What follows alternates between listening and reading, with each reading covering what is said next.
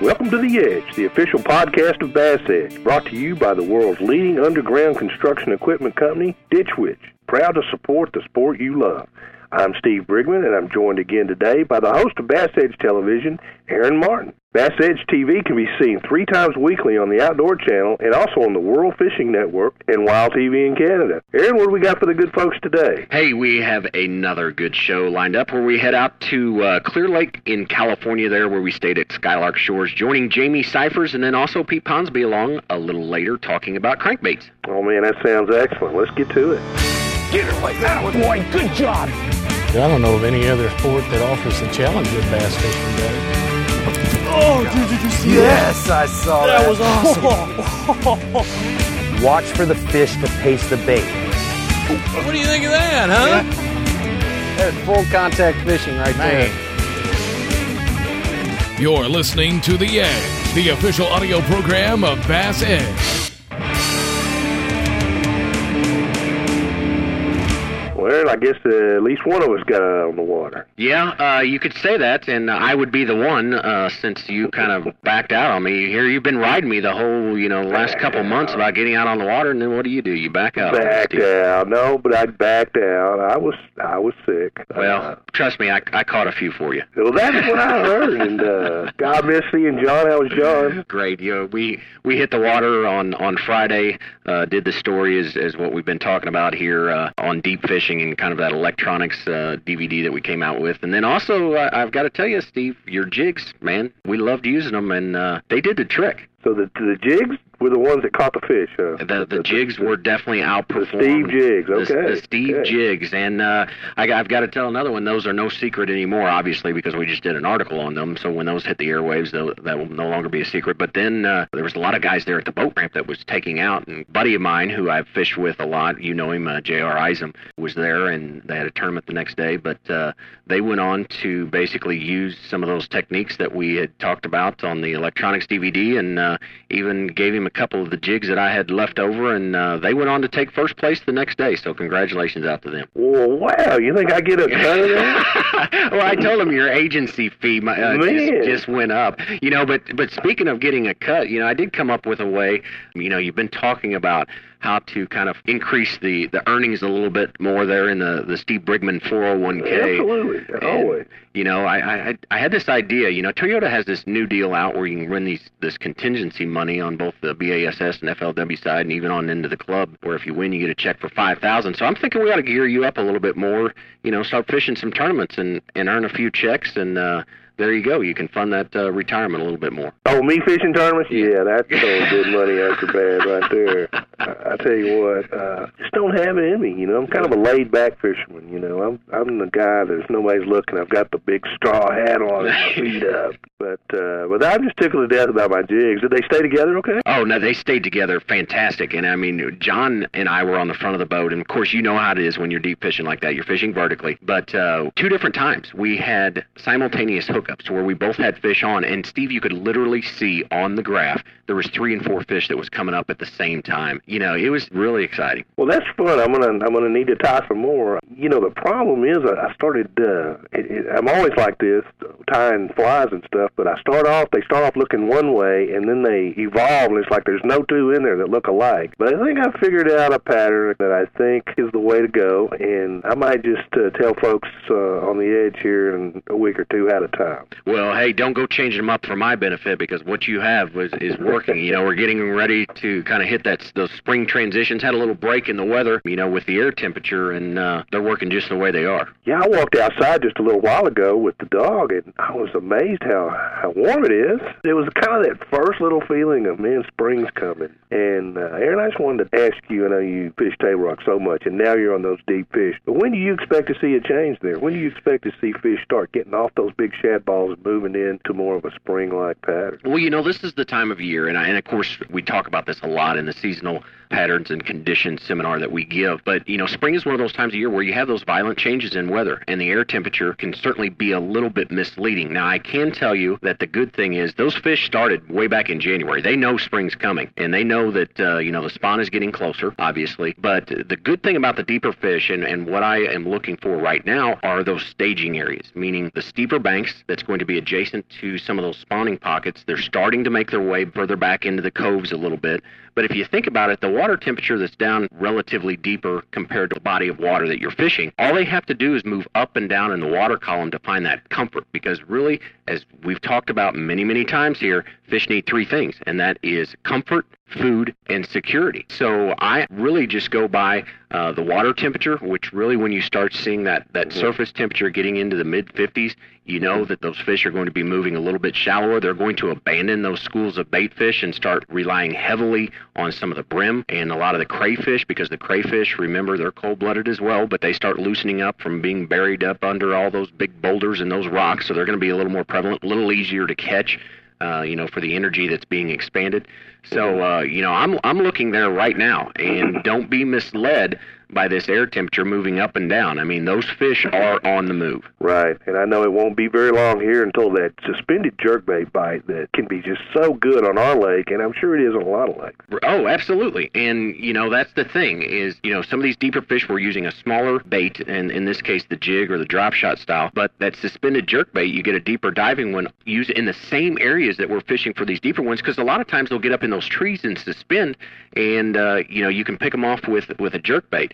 But then, of course, Steve, you know, you go down a little bit further south, say into the Florida, those guys are already going full strength. And I just talked last night with a buddy of mine down in Louisiana on the Red River, and he said that uh, by this week, he said those fish are going to be on eggs. So it's going to be interesting to see what the upcoming Bassmasters Classic has, you know, and then further north they have ice. So it's all relative according to where you're at geographically. But bottom line, just keep in mind that those fish know that warmer weather is coming and they are on the move. So you're just watching water temperature there. I, I'm I'm watching water temperature, but that is not uh, you know that is not the sole determining factor. The moon plays a big key in there because of you know obviously that provides illumination at night, and I think that's kind of a calendar or a trigger, if you will, for the fish to where when they come in to spawn, they can see better. The males can see better to be able to defend the nest, but also I think it's nature's way of uh, overwhelming the predators that feed on the eggs, and so when you start seeing that water temperature uh, get into that 60 range, and you've got that full moon that's positioned right there as well. That's where it really starts coming together for for the spawn. It won't be long, my friend. I'm it- ready. It won't be long till we get out and shoot. Uh, know. start shooting shows, uh, and uh, we'll have some of that good spring action right up front. No question, and uh, you know that's the the interesting thing that's coming up with the interview with Jamie is you know we were there out at Clear Lake and and obviously it was later into the year, but how those fish reacted and and the different ways that we caught them. So uh, it's going to be a good year. Tell you what, Aaron, let's get to that interview by Jamie right after this.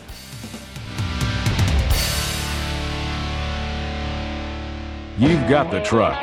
You've got the toys. Now it's time to get the hitch that gives you more time to play with both. It's the Tow and Stow Receiver Hitch by B&W. You want options? Select the ball size, adjust the height to level the trailer, or stow it out of the way in just seconds. It's 10,000 towing pounds worth of durability, convenience, and the latest technology that has made B&W famous. The Tow and Stow Receiver Hitch by B&W. Call 1-866-BEST-HITCH. Welcome back to The Edge, brought to you in part by Ditch Witch's Zahn, establishing a new standard in trencher power and versatility. All right, we are back on the edge, and joining us for this week's Angler Spotlight is the Western professional, Mr. Jamie Cyphers. Jamie, thanks so much uh, for being part of the edge. Hey, thank you for having me, Aaron. You know, I've been looking forward to this interview, obviously, uh, for multiple reasons, but also just because uh, we were able to spend some time together uh, up in Northern California on Clear Lake, and man, what a fantastic fishery! Uh, it's an amazing fishery, isn't it? Uh, it was great to have you guys come out here, and I think for uh, all the Western viewers of Bass Edge, uh, obviously that number's growing vastly each and every month. Um, they're they're real excited. I think people are real excited to see you know how a couple guys you know just hit the lake, no pre-fish, and go out and, and how we did. And you know, speaking of the Western anglers, you know, certainly uh, you guys get to to enjoy that quite often, but also for the rest of us, you know, who maybe don't get to venture out, man, I tell you what, it just has a tremendous potential, and it's no wonder why uh, you know so many anglers like to to go up there and visit that. You know, before we dive off really into the the specifics of what we did that day during the show. You've been so busy. I, I you know, I, I don't even know how you do it because not only are you traveling, you know, fishing the multiple tournaments uh, there in the West, and, and also, you know, you fish a lot back east. But you know, you've got a couple other things going on uh, and other duties that are, are outside of just tournament fishing. Um, I do. Um, first and foremost, my position is I handle the Western United States for Legend Boat, and I also handle a lot of our national advertising, buying and uh, and placement and things of that nature, and working with our pro staff. So that in itself is two jobs essentially uh, covering the western united states and then handling the advertising nationally.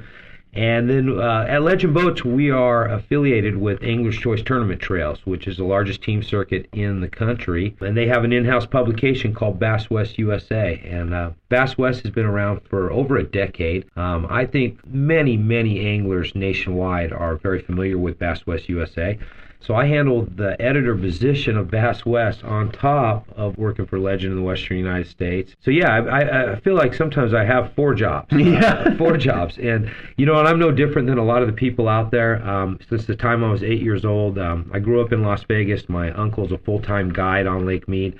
Uh, my dad builds custom fishing rods and he just loves to fish. My grandfather lives in Missouri. He loves to fish. And for the longest time, I wanted to go ahead and be a professional angler and be a competitive angler. But, you know, as you grow older and, uh, and come out of college and different stuff, I had a family like a lot of people. And it just didn't seem like I was in a situation to take off and travel across America to become a professional and competitive angler. So being that I love fishing, I got involved in the industry side of it, and uh, it's been a lot of fun. Um, I enjoy the magazine. I enjoy working for Legend Boats. You know, we're just building a product I'm so proud of. And on top of that, I get to hang out and meet great people like you and you know, last summer I got to take Brad Paisley fishing, and I, I still get to compete a little bit. But, uh, you know, I found a way using my college education to go ahead and make a living in the fishing industry. And uh, it's exciting, and I'm, pretty proud to be able to say I can do that. Well, and, and certainly you've done it well because not only, you know, you're, you have some great accomplishments both as a career, but also as an angler, um, you know, through uh, the WON.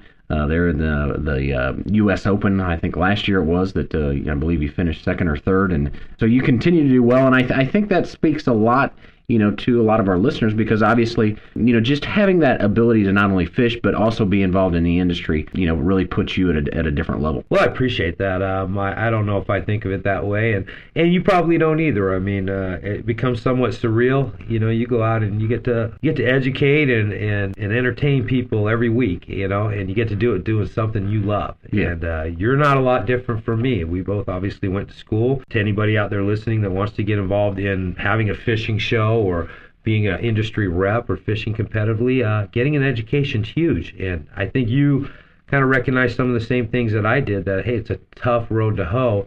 And if you can find some other avenues or find a niche that's not being filled. In your case, we needed some real good, strong tournament a- avenues and some good education out there. And, and Bass Edge really gives the latest and greatest news, really gets out there and gives an angler um, informative information. You know, it's just not Bubba back there, you know, um, just casting out an old, you know, auger tail worm with, uh, you know, purple and white, white polka dots, right?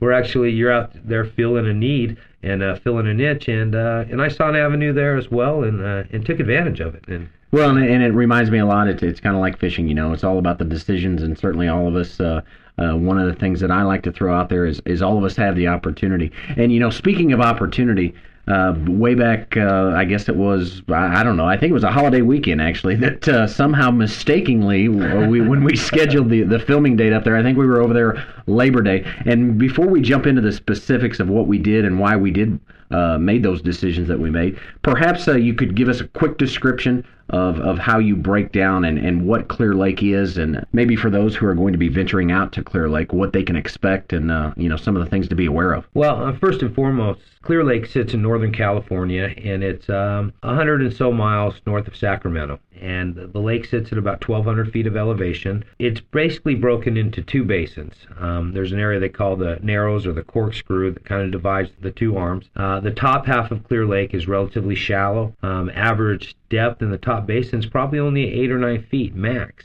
with a lot of four and five foot flats and it's shallow it's sandy somewhat silted in there's a lot of tules uh, there is some hydrilla uh, unfortunately.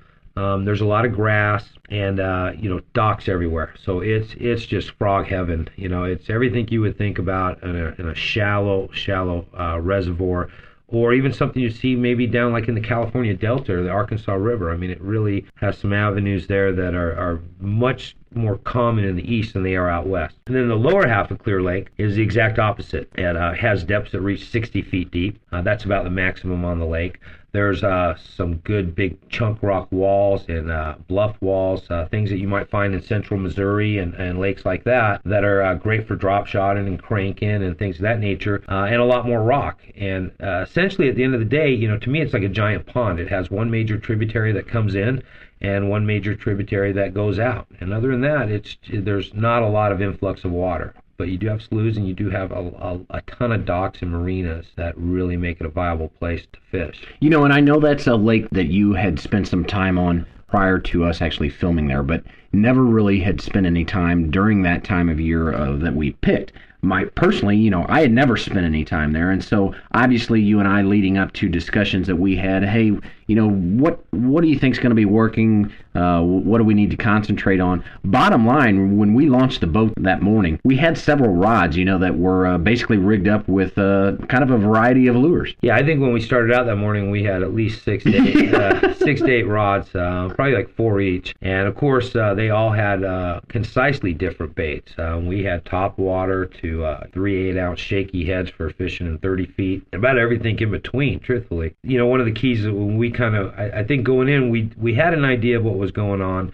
Um, I'd made a few phone calls. Obviously, um, I live in Las Vegas, so I, I'm 10, 11 hours away. But the opportunity to come up and fish Clear Lake's just one that you you don't turn down. yeah. And after having competed in the U.S. Open for the nine days prior to that, and uh, where you're out fishing for you know six, seven pound sacks just to stay in the money, uh, you come down here on any cash, you could get a 10 or 11 or a exactly. 12. So um, we really didn't know what we were in for. Um, so I think we, we kind of took it on the approach that we would cover as much water. Um, I think from the days of you fishing the FLW and the Stren stuff, and you and I kind of put our heads together and said, okay, this is basically pre-fished. You know, we got we got to get out there and uh, we got to cover water, and we've got basically the next you know 12 hours to put something together that's viable that people would enjoy. And I think we kind of did that. I think people are going to really enjoy this show. Well, and one of the things that I remember is. Uh, obviously, you know, when we travel that far through just production, you have to allow for weather and, and those type of things. So fortunately, we built into the schedule uh, enough time to where if things didn't go so well or we had some sort of frontal system that moved through, uh, we had that time. And lo and behold, you know, day one we arrive, the wind is howling straight out of the north at about uh, probably about 25 to 30 miles an hour, and on a wide open pond like that, it simply uh, put us dead in the water from filming because obviously that's just not uh, you'll get seasick if you try and watch that. So we had a little bit of regrouping to do uh, before we could really hit the water um, you know, and, and go out there and, and target the bass. Uh, one of the things that you said that I, I thought was very, very key when we started that morning is the key is going to be really just moving around and letting the fish tell us what's going on. And you started with that top water early on, and uh, you know I kind of backed up with a Senko. Yeah, absolutely, and uh, and it worked out. And I, I think we did a good job, number one, in complementing each other in the fact that for people out there that fish tournaments, they can relate to this. Uh, if you're just going out with your family and your kids and you're enjoying yourself, here's an idea. Typically, we fish two different type baits, and I started on top, and I was really looking for aggressive uh, fish. I was I was throwing a reaction bait. Uh, something that I can move quickly, get the trolling motor on 65 to 70 percent, and really get down around these pads, these tules, and try to eliminate water. And so we started about as shallow as you can start, and then we went as far out on some of these points as we could get, and we literally just covered from A to Z as fast as we could the water with four different baits. And essentially at that time, those baits were I was throwing a, a loud aggressive buzz bait. I uh, was throwing a more subtle popping frog, a little uh, Ferber is the name of the bait. Yeah, I think we uh, referenced it as Stuart Little in the show. yeah, yeah, yeah, Stuart Little. Yeah, I think somewhere on there we drew "Don't eat me" on the bottom to try to to try to entice and make it a really scared little uh, frog or mouse for that matter. And then of course you had a Strike King Rage Tail on, which was again a very fast, aggressive bait.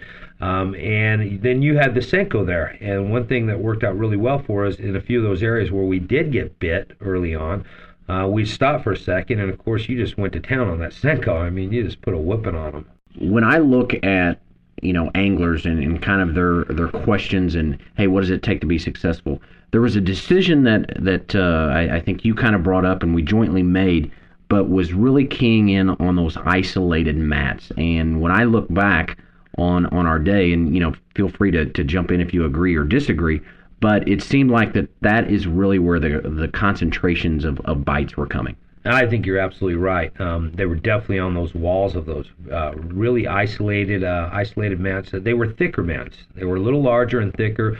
Um, what we found up there, and what people see on the show, is there was a lot of sparse vegetation and small mats and just stringy stuff, kind of scattered all around, but with no real substance, you know.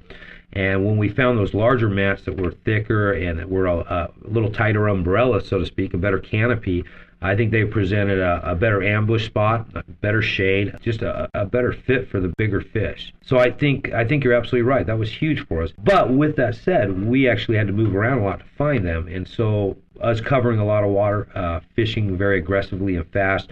You fishing underneath me at times, me fishing over the top of you with the top water. You coming back uh, with the Senko and, and really pitching it in for those suspended fish. Um, we mixed a crankbait into the mix. We actually went deep and did some uh, did some drop shotting and some shaky heads, uh, throwing a swim bait. I mean, we really went out here. And when people see the show, they're going to see that we went out there and we kind of threw the tackle box at them. I mean, we had only so much time, and with that weather front coming through, we were cut dead in half right there. Yeah. that we needed to go out and we needed to we needed to go out and figure out how we were going to get some quality fish. Well, and and you know when I think about that, eh, looking back, that was really the highlight of, of the trip for me. Is you know, of course, we were getting the bites, and granted, it is Catching ex- all those fish, yeah, it- one it's, after another. it's extremely tough, you know, to leave biting fish, but. You know, we agreed that once something starts working, okay, we're going to try and improve upon that, and that really is is what fishing is all about. And when we moved out, and you took us down to that that long, uh, it was a deeper bluff, had some some big you know boulders and lava rock you know we started marking some fish out off that channel. And you picked up that dd22 that red one. And i mean literally no more than we started marking fish you had two fish in the boat just boom boom Well, I did, and they were nice fish. I'll tell you what, there was that was great. Uh, for me, the truth of the matter, the most exciting thing along that wall, the area is actually uh, in the Shag Rock area of the lake, and the thing that was most exciting to me was you picked up that Batesmith uh, sinking swim bait, and uh, my guess is, you know, from our conversations, a little bit larger than most of the country has ever thrown, Yeah. uh, or even think to throw. man that's bigger than some bass i've weighed in Um, I, I tell you what, I think you could put it in a frying pan and your wife would probably cook it up without, you know, it's that realistic and it's that big. But you about had the rod ripped out of your hand a couple times there, and just to see the look on your face when they smashed that, you just had a look on your face when you looked back at me like you have to be kidding me. Oh, I, you know, and then my thought was, you can't come to California without throwing a swim bait, and you know those are so effective. But the other thing I, I think that we we really wanted to focus in on is trying to come up with as many patterns as what we could, constantly trying to improve. To say, okay, can we do it a little bit better? Is there something else that's going on over here? If not, then regrouping and going back to what uh, kind of got us to the dance. Well, and a lot of a lot of that I think is the fact that we were catching, you know, we were catching the snot out of two to four pounders, but I think we really, really, really wanted to hit a ten. Yeah, yeah. And that was our goal, and so we kept looking at it. Now the flip side of that is, and once again, just a great thought for a lot of people. Um, you know, fishing a lot of tournaments, and and even as, when I was younger, having been a tournament director, is a lot of times people get so caught up on that there's one thing going on on the lake and even though you know we really had no pre-fish or anything uh, we had to go get our boats inspected for zebra mussels and that was almost uh, on top of doing the right thing and being a steward of nature i think w- it, it played in our favor a little bit because all of a sudden we spoke to a number of different anglers at the local tackle store where they did that. And, and we spoke to the gentleman who was running the store. And so we had some different tips. Different people were telling us different things. Some people were saying hey it's all about frogs. You got to throw them all day. And other people were saying no it's buzz baits. And other people were telling us no the buzz baits were two weeks ago. They're dead. Well they're sure falling off. And uh, a couple guys said no you know the fishing's really tough. You got to go drop shots. The only way you're going to catch them and so i think with that we kept an open mind we covered a lot of water. Um, we made a great decision in slowing down around some of those thicker mats because you just put a whooping on me with that Senko. I tell you what, it was killing me, and you only had so many of them in the boat, right? Was and yeah, exactly. hoarding them over there. Yeah, I, mean, I had my own private we had one pack, and it was in. we had one pack, I think, of green pumpkin, and we needed the big ones. These are good sized fish, so they weren't. They were just snubbing their nose at the little stuff. You know, they wanted those six and seven inches, and Uh, Aaron, as I recall, had a pack of the green pumpkin in his pocket, and I got stuck with watermelon. Yeah. which is ironic. yeah. Um, but you know what we found that day was we did we found four or five great patterns. We found a really solid drop shotting and shaky head pattern that we could utilize out off some deep ridges. Uh, we found some crankbait fish pretty quick and figured out that on uh, bluffy type rock and chunk rock and rock piles that we could crank up some fish. We found that there was a good buzzbait and frog bite going in the morning. Even though our percentage of hookup wasn't real good, we still were getting the blowups and the fish were kind of showing themselves to us. And then of course you would go in and put a whooping on me with that Senko. Well, I call it the tag team. You know, Absolutely. I mean, that's, so You know, when you're fishing with your buddy or a team tournament, you don't care how. I mean, I'm, I'm one of those. I'll net them all day. Oh, I, I, I'm I'm the same way, and you know, Jamie. Unfortunately, we are out of time. Uh, it's always a pleasure. It was a great show, great time, and I thought you did a fantastic knockdown job of uh, really giving us kind of a flavor of Clear Lake and what we can expect, and, and something for uh, really our listeners and, and viewers to be able to improve upon uh, should they be able to spend some time visiting that. Any closing thoughts or comments uh, before we hit the road? No, I just enjoyed it uh, very much so, and uh, I'm very proud to be affiliated with Legend Boats and uh, be affiliated with Bass Edge. It's been a great relationship, and I know you love your 211, and man, it's just great seeing you out there in it, and it just seems like everywhere I turn around, you know, Bass Edge is out there, and we sure appreciate everything you're doing for us and getting the word out about our little boat company, and as far as Clear Lake goes, it's just a phenomenal lake. Uh, for people interested in coming out and fishing Clear Lake, I think you would encourage it as much as I would. Uh, there's a number of great resorts right around the lake. It's a beautiful lake, and I think you can go out and have a chance at catching a 10 or 15 pound bass. So. Well, uh, no question, and, and certainly right out. Uh, you know, one of the things I remember was going down to the dock of the evening when the cameras weren't rolling right there in front of uh, Skylark Shores and catching several right there on that grass mat out in front. But once again, Jamie, thank you so much uh, for being part of the Edge. It's a pleasure, pleasure to be affiliated with Legend Boats. And if you have questions for Jamie, be sure to visit us at bassedge.com under Ask the Pros. Send in your question, and Jamie will certainly get a reply back. Jamie, best of luck in the future, and we'll talk to you again soon. Thank you, you as well.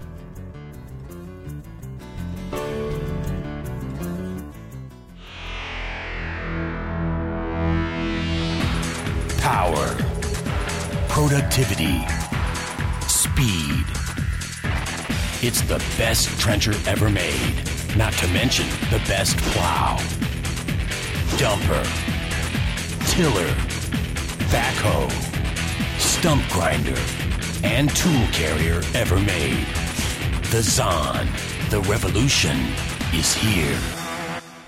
I'm Sean Hernke, and you're on the edge.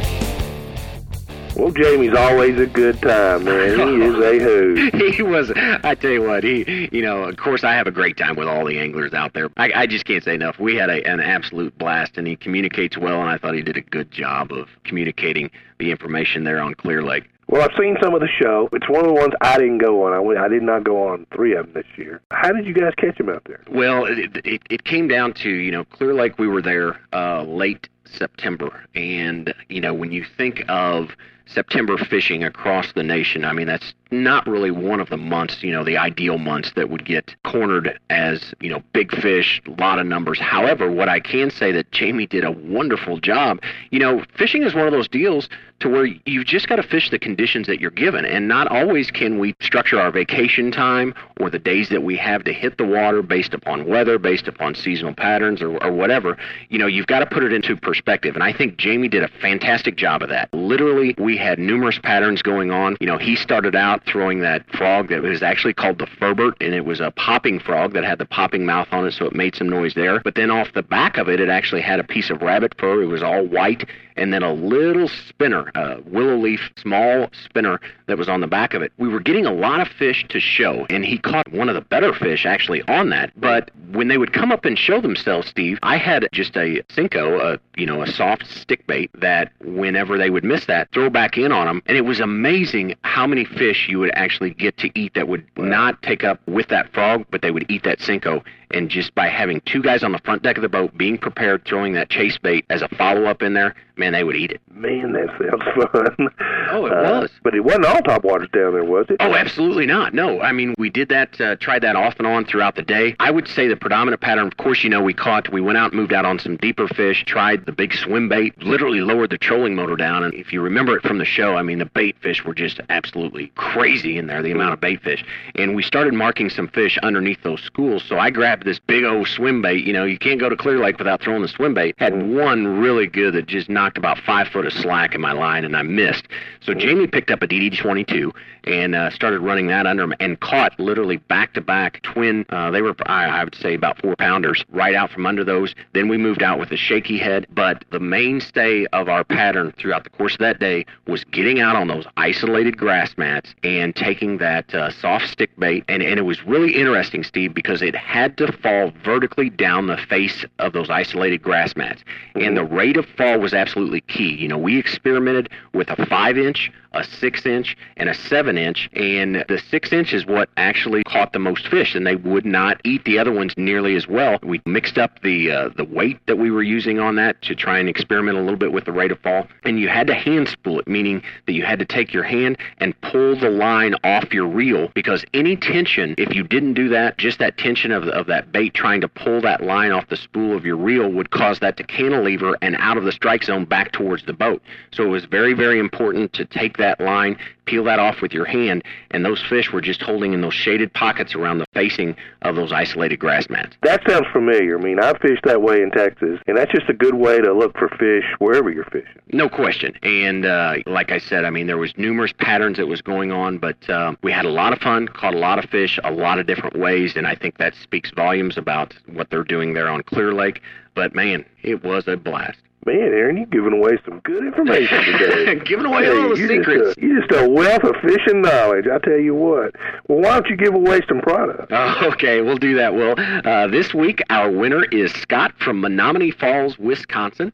Congratulations, Scott, as you will be receiving a Bass Edge Season 2 DVD set and Bass Edge decal. So uh, thanks for entering, and uh, congratulations, Scott. Well, we appreciate Scott up there in Wisconsin. He's probably still ice fishing up there. Yeah, yeah, I would say so. It wasn't too long ago that I was at Indianapolis, and then being up at uh, Pennsylvania, it's still pretty cold. Well, Aaron, we got a couple of questions Yeah, our and- friend John. Why don't you start us off, and then I'll ask you the questions. You're, you're such a wealth of knowledge today. We'll put yeah, you back to work. I I love how you put me on the spotlight here under pressure. But no, this comes from uh, comes from John, and he wrote us a nice email to go along with this. It says, Aaron and Steve, thanks for your dedication to fishing and podcasting. Between work and school, I have little time to watch TV, but I do have time every day in my car to listen to the podcast of Bass Edge.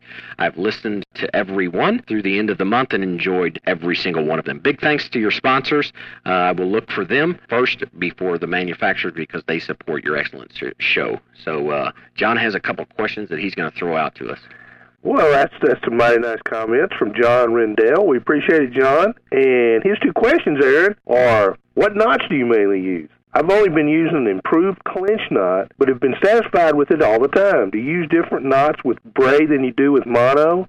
A knot to use with soft plastics and one for hard lures like crankbaits and topwaters would be very helpful to know. And then his second question, when should I use a snap swivel? Are they only for Carolina rigs and drop shots, or can they be effectively used in other ways? I have only two rods, so I'm trying to reduce my time tying knots by using snap swivels between the line and the lure. But saving time doesn't do me any good if the fish doesn't like what I'm presenting. Thanks for the advice and thanks for the show. That's John Rendell. All right. Well, let's start with question number one on the knots that I mainly use. I would say there are three main knots, one of which uh, he had already mentioned. The reason why I like the improved cinch is because it has a little less tendency when you get into something like fluorocarbon to burn on itself because of the friction that's created. You know, if you tie the three knots that I used being the improved cinch and then also the Palomar knot, I would say, are the are the two main ones that I use. The downside to the Palomar, if you are not very careful uh, in in making sure that the line does not get wrapped over uh, because you are coming through the eye of the hook twice, and you don't wet it that is a very good opportunity for that line to create friction, and it's going to weaken the knot, and ultimately you're going to leave that bait in the bottom of the lake or in the fish's mouth and not be able to boat that fish. Another knot that I commonly use for hard baits is, and there's many names for this, but the Rapala knot or Rapala, however you choose to say that, Mm-hmm. that is essentially going to leave you a little bit of space between your hard baits and allow that to give a little bit more of a re, uh, erratic action. And uh, I, I find that by using that knot on things like uh, bait or your crankbait, it's going to allow that bait to wobble a little bit more. Boy, that makes a lot of difference. And I think that knot actually has a few names out there, but uh, it just doesn't sit you down tight, man. Right. That's, that's what you need. Snap swivels, Aaron. You use snap swivels. Well, you know, I, one of the things on John's question that I wanted to point out, uh, snap swivel, as I understand it, you know, actually has the snap on one end and then a barrel swivel on the other. I use those, both of those, but in separate components, not joined together. Meaning, I use a snap for my crankbaits and jerkbaits and you know top waters, hard baits, things like that. That again allows that bait to uh, move differently and provides a little bit more action. The barrel swivel, on the other hand, like he spoke of about using for drop shotting and Carolina rigging, I do use that for a Carolina rig. That basically is what holds the sinker, you know, suspended away from the bait. But it also prevents line twist. And then also on the drop shotting situation, I tie it oh about eight to ten inches above my hook uh, there again because normally I'm fishing very deep vertical and on spinning reels we all know that uh, you know you tend to get a little bit more of a line twist that by using that swivel it actually prevent those and help you have a little bit easier day on the water. So I use both components but I don't use them together. And I would suggest John that anytime that you're throwing like a jig or a Texas rig uh, any bottom bouncing baits I would not use that snap swivel as that's just going to add one more connection between you and your bait. The other thing that it does, it doesn't allow that bullet weight to sit nicely against the bait and the top of the hook, and it looks a little different. Well, that's good advice for John, Aaron. I'm sure he appreciates it. But I tell you what, let's get away because I know we got Pete Ponds coming up next. Yeah, crankbaits. Crankbaits it is. Right after this. You know the importance of protecting your investments, so why use anything other than the toughest keel protector for your boat? Grinding sand, abrasive rocks, and concrete ramps are no match for our patented technology. Keel Guard keel protectors are made tough and made to stick. Their do it yourself installation takes less than an hour, providing the most dependable, most trusted keel protection for your boat, guaranteed for life. So give your boat the performance edge. Put on the protection the pros pick. Keel Guard keel protectors. I'm James Niggemeyer, and thank you for joining us at The Edge. Hello and welcome back to the Edge. And joining us this week is one of the Bass Edge regulars, and that is Mr. Pete Ponds. Pete, how you doing, man? Buddy, I'm doing wonderful. I mean, I'm, I'm chomping at the bits to get out there and catch one of those green trout. I I hear you. And uh, you know, one of the items that you talked about uh, this week on the show, and is one that uh, really I kind of put you in the category of, of being your specialty, and that's on the topic of crankbaits. Yeah, you know, Aaron, I love to fish crankbait. I think everybody knows that. And uh, you know, I guess what you do the most, or you know, what you, what you love the most, you do the most. And, and I fish a lot of them. And certainly, you know, that comes into play with with what you have confidence in. Absolutely. You know, if you have confidence in a bait, you're going to fish it more, and you're going to fish it more effective as well. What can you give advice? I mean, obviously, we don't have enough time to dive into all the things that you do with regards to your crankbaits, but what advice can you give us concerning when fishing with a crankbait? Well, you know, I think in some of the past podcasts we've talked about sensitivity and things like that, but I would like to talk a little bit more about the types of crankbaits. You know, in the cold weather seasons, I usually try to throw a crankbait that has a, a real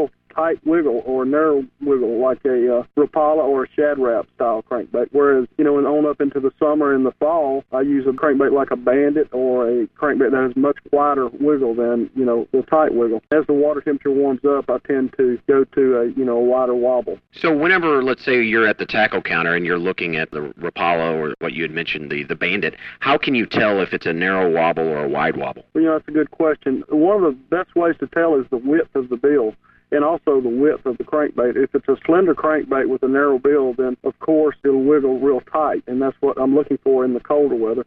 And, and the wider bill seems to wobble more. And you know, whenever I'm at the counter looking at these, I, I always make sure to look how they're made. You know, most of these crankbaits are made where they're glued two parts into one, and there's a seam down the middle of them. And you want to make sure and look at those very well to make sure the seam is blended well and they're and they're tight together. That affects the running of the crankbait so much. And sometimes down there at the counter and and you know find the best ones in the package and believe it or not, there's some crankbaits that are the same model, same type, same style, but they have this little kick to them, and uh, they seem to outcatch the other ones. I know all your listeners, you know, have one favorite, you know, lure or crankbait, and that that's really a ticket there to figure out the difference between that bait and the others. Sure. And what is the thought process as far as where you are throwing the, these narrow wobble crankbaits in, in this cooler water? In the cooler temperatures, of course, I would want something, depending on the time of the year, you know, I want adjacent to deep water, I want uh, a flat close to deep water, and when the water is starting to warm, those fish are going to start to move up on that flat. But, you know, most of the time I'm looking just outside the flat. In winter, you know, w- as it starts to warm up, of course, you, you move up to the shallower water. What about as far as the depth that you're targeting? How do you choose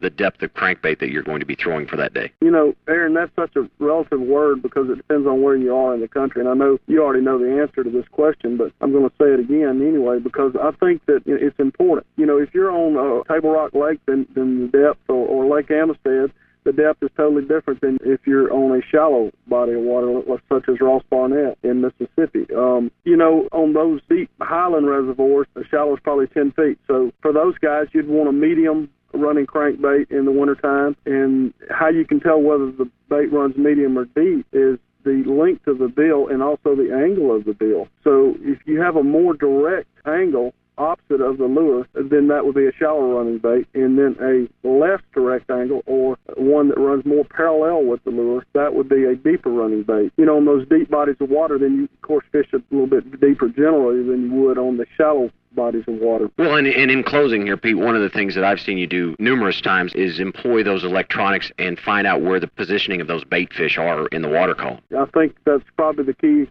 sometimes you know we just take it for granted that uh, everybody knows that, and they don't. I mean, you know, when you get in, get on the lake, you look at your electronics and see, you know, what depth of the shad using, what depth are the main forage using, and that's got a big key on how deep the crankbait needs to run that you're fishing. Well, certainly great information, Pete. I always enjoy talking to you about any type of fishing, and especially when it comes to crankbaits. You're kind of the master at that. Unfortunately, we are out of time. Any closing thoughts uh, before we get out of here, Pete? You know, Aaron, I just I tell you, I feel like we just started talking.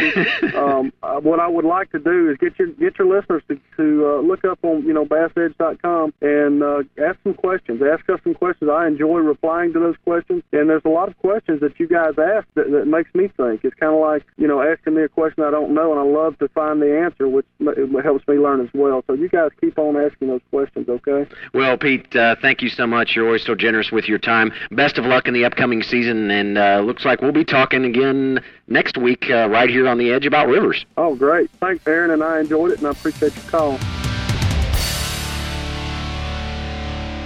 Now you can order Bass Edge Seasons 1 and 2 on DVD. Own the best resource for tips and techniques in bass fishing as host Aaron Martin tackles lakes across the country with the industry's top pro anglers, including Edwin Evers, Boyd Duckett, Alton Jones, and Pam Martin Wells. The two sets include all 25 episodes with never before seen footage, over three hours of bonus pro angler interviews, bloopers, and highlights. Each two disc set is just $19.95. Call 1 888 390 8780 or order online at bassedge.com. Well, that's all the time that we have for today. Steve, where are we heading out to next week? Be down in Alabama with Elite Pro Randy Howell. We're fishing Logan Martin right outside of one of my favorite places, Birmingham, Alabama. And we'll also have Pete Ponds along to talk about fishing rivers. Well, uh, it's sure to be an exciting show. Be sure and join us uh, for this show on the Outdoor Channel, where Bass Edge is seen three times weekly at 8 a.m. Thursdays, 9 a.m. Fridays, and Saturday afternoon at 2:30 all Eastern Time. For the latest Bass Edge information, merchandise, and for an opportunity to win prizes and ask the pro questions, log on to BassEdge.com. For Steve Brigman, I am Aaron Martin, and we look forward to seeing you next week right here on the Edge.